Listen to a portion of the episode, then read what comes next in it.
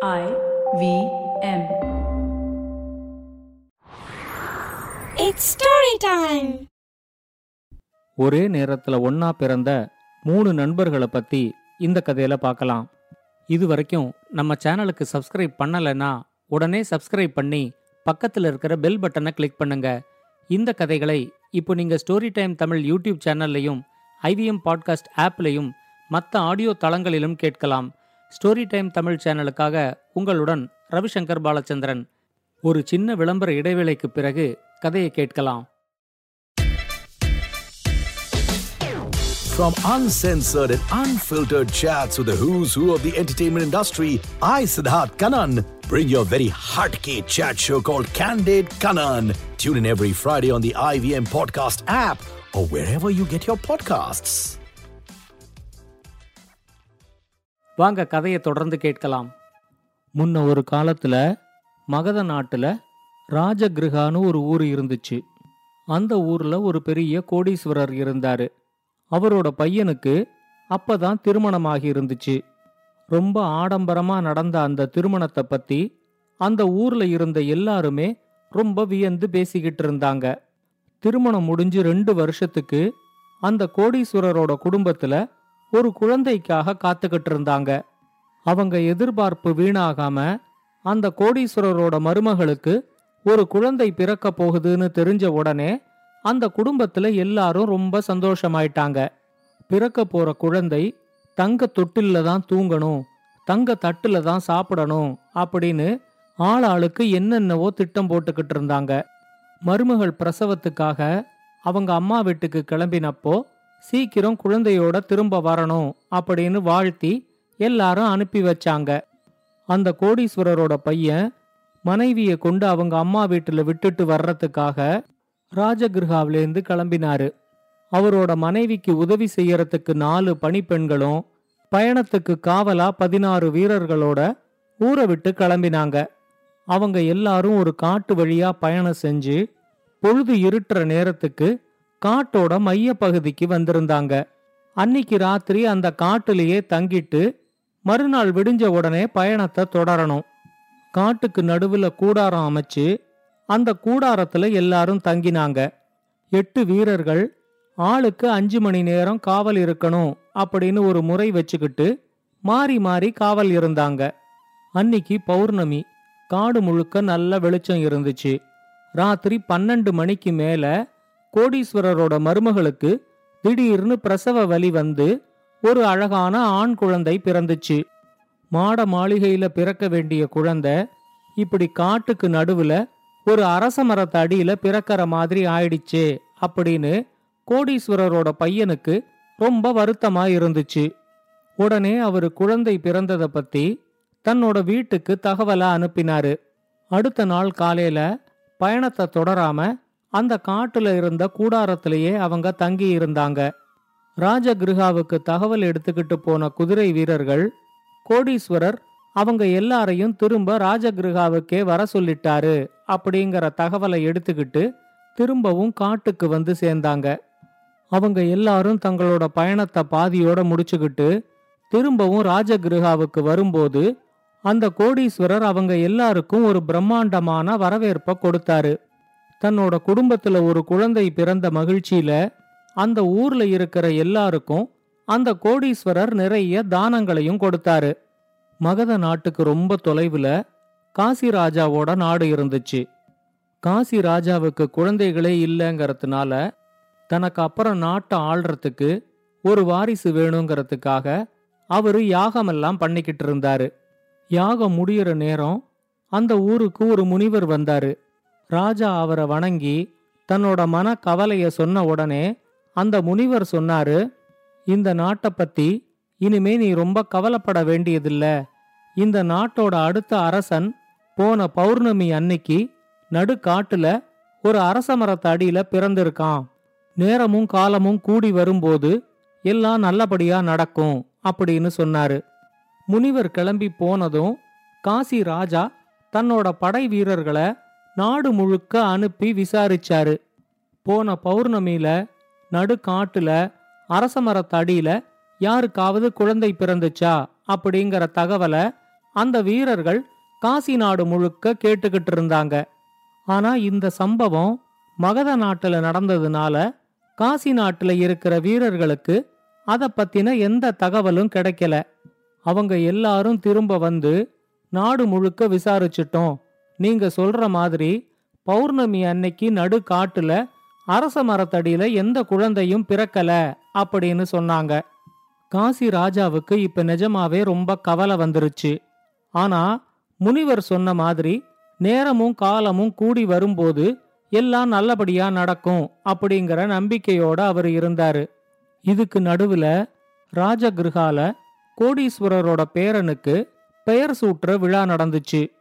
ஜோதிடரை வர வச்சு குழந்தை பிறந்த நாள் நேரம் இடம் இதை எல்லாத்தையும் சொல்லி குழந்தையோட ஜாதகத்தையும் கணிக்க சொன்னாங்க. அவர் அதை எல்லாத்தையும் கணிச்சு பார்த்துட்டு இந்த குழந்தை ஒரு அரச மரத்தடியில பிறந்ததுனால இந்த குழந்தைக்கு அஸ்வத்தன் அப்படின்னு பேர் வைக்கலாம். இந்த குழந்தையோட ஜாதகத்தை வச்சு பார்க்கும்போது வருங்காலத்துல இந்த குழந்தை அரசனாகறதுக்கும் வாய்ப்பு இருக்கு. அது மட்டும் இல்லாம இந்த குழந்தை பிறந்த இதே நேரத்துல ராஜகிருஹாவுல வேற ரெண்டு குழந்தைகளும் பிறந்திருக்கு. நெசவாளி ஒருத்தரோட வீட்டுல பிறந்த ஆண் குழந்தைக்கு பொட்டிக்னு பேரு வச்சிருக்காங்க. அதே மாதிரி வியாபாரி ஒருத்தரோட வீட்டுல பிறந்த ஒரு ஆண் குழந்தைக்கு ஷக்குமார்னு பேரு வச்சிருக்காங்க. இந்த மூணு குழந்தைகளுமே நல்ல நண்பர்களா ஒன்னா வளர்ந்தாலும் இதுல ரெண்டு பேரோட நட்பு மட்டும்தான் வாழ்நாள் முழுவதும் நீடிக்கும். அந்த ரெண்டு குழந்தையில ஒரு குழந்தையால தான் உங்க பையனுக்கு அரசனாகறதுக்கான வாய்ப்பும் கிட்டும் அப்படின்னு சொன்னாரு. தன்னோட பேரனுக்கு அரசனாகறதுக்கான வாய்ப்பு இருக்குன்னு தெரிஞ்சதும் கோடீஸ்வரருக்கு ரொம்ப சந்தோஷமாயிடுச்சு. அவரு உடனே ராஜகிருகா முழுக்க விசாரிச்சு பொட்டிக்கையும் ஷக்குமாரையும் கண்டுபிடிச்சாரு.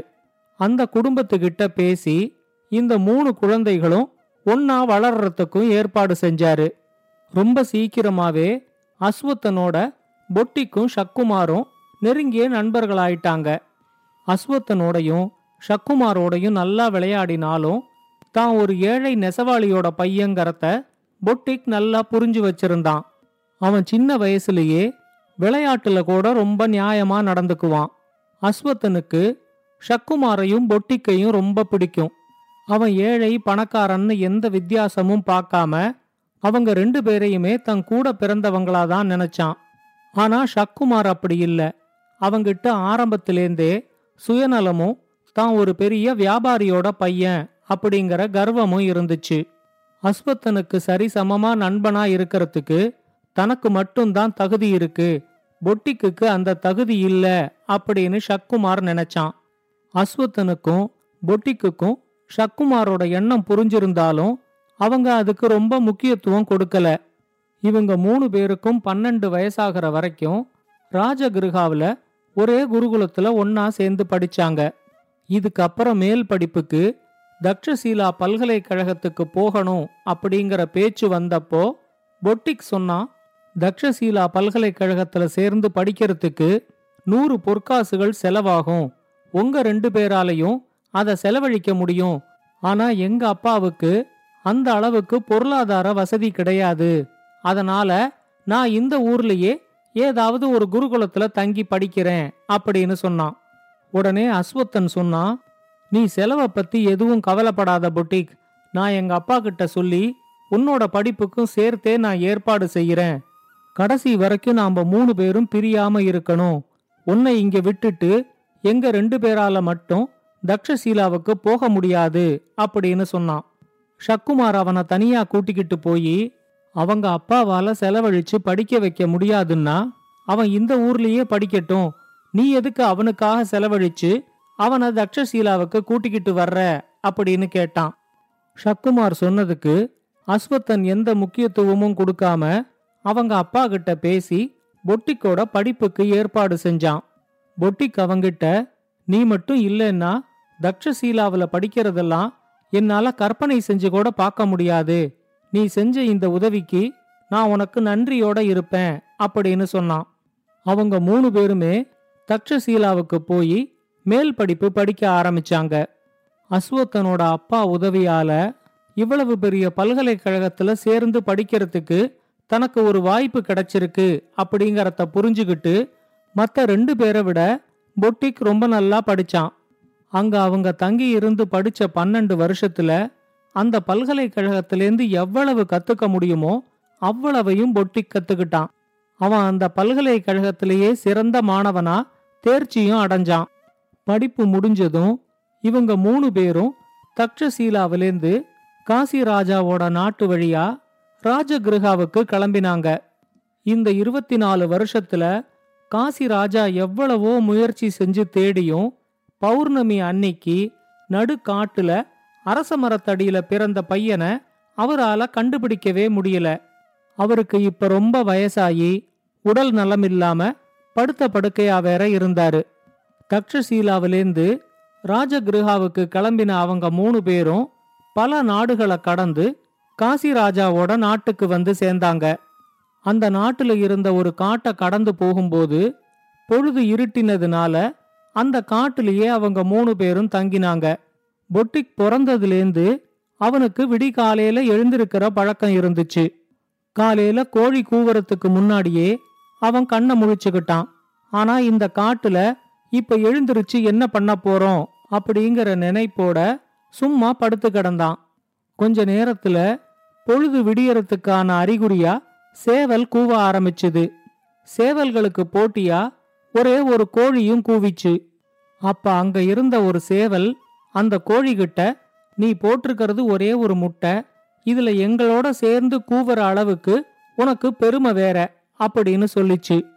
பறவைகள் விலங்குகள் இது எல்லாம் பேசுறத பொட்டிக்கால புரிஞ்சுக்க முடியும்.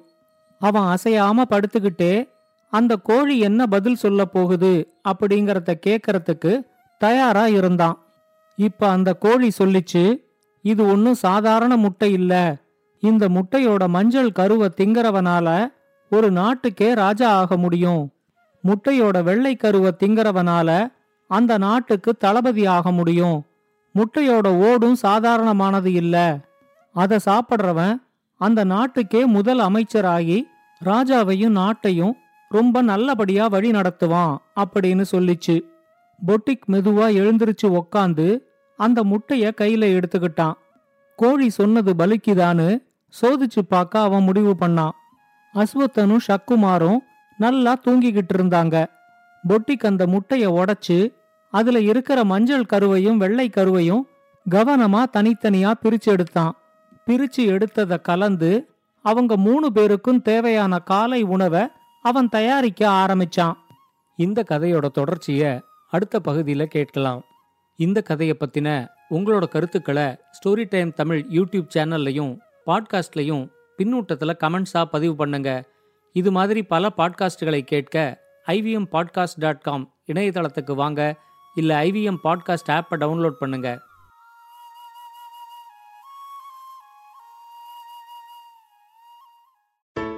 Hey, everybody, it's been a great week on the IVM Podcast Network. On the season finale of Getting Meta, Chuck speaks to social service activist Srini Swaminathan about how he completed 28 cycling marathons despite having asthma. On Candid Kanan, ex Big Boss contestant Ali Goni opens up to Siddharth about his relationship with Jasmine and how it was received at home. On Shunya One, Shiladitya and myself speak to Kirti Jangra, co-founder and COO of Animal Technologies, about the journey of this cattle trading platform. Yeah, it's a cattle trading platform. Really interesting. Do check it out. On Smarter with Sid, Siddharth tells us about the design interface lessons we are learning from Zoom. And on Hansvani, listen to a beautiful ghazal titled Ghar Badal. Do follow us on social media. We're IBM Podcast on Twitter, Facebook, Instagram, and LinkedIn. And remember, if you're enjoying this show or any of the shows on the IBM network for that matter, please do tell a friend. We really appreciate that. And finally, I'd like to thank the sponsors on the network this week Fiat Cred, Banco Baroda, Quarter, and CoinSwitch Kuber. We really do appreciate the support. Do you wonder why China does the things that it does? Or want to know how we could improve online privacy? Or perhaps you're thinking about how we can kickstart India's economy? If you'd like to search for the answers to such questions, check out All Things Policy, a daily public policy podcast that covers everything from employment figures to aircraft carriers. Tune in from Monday to Friday for new episodes and fresh takes.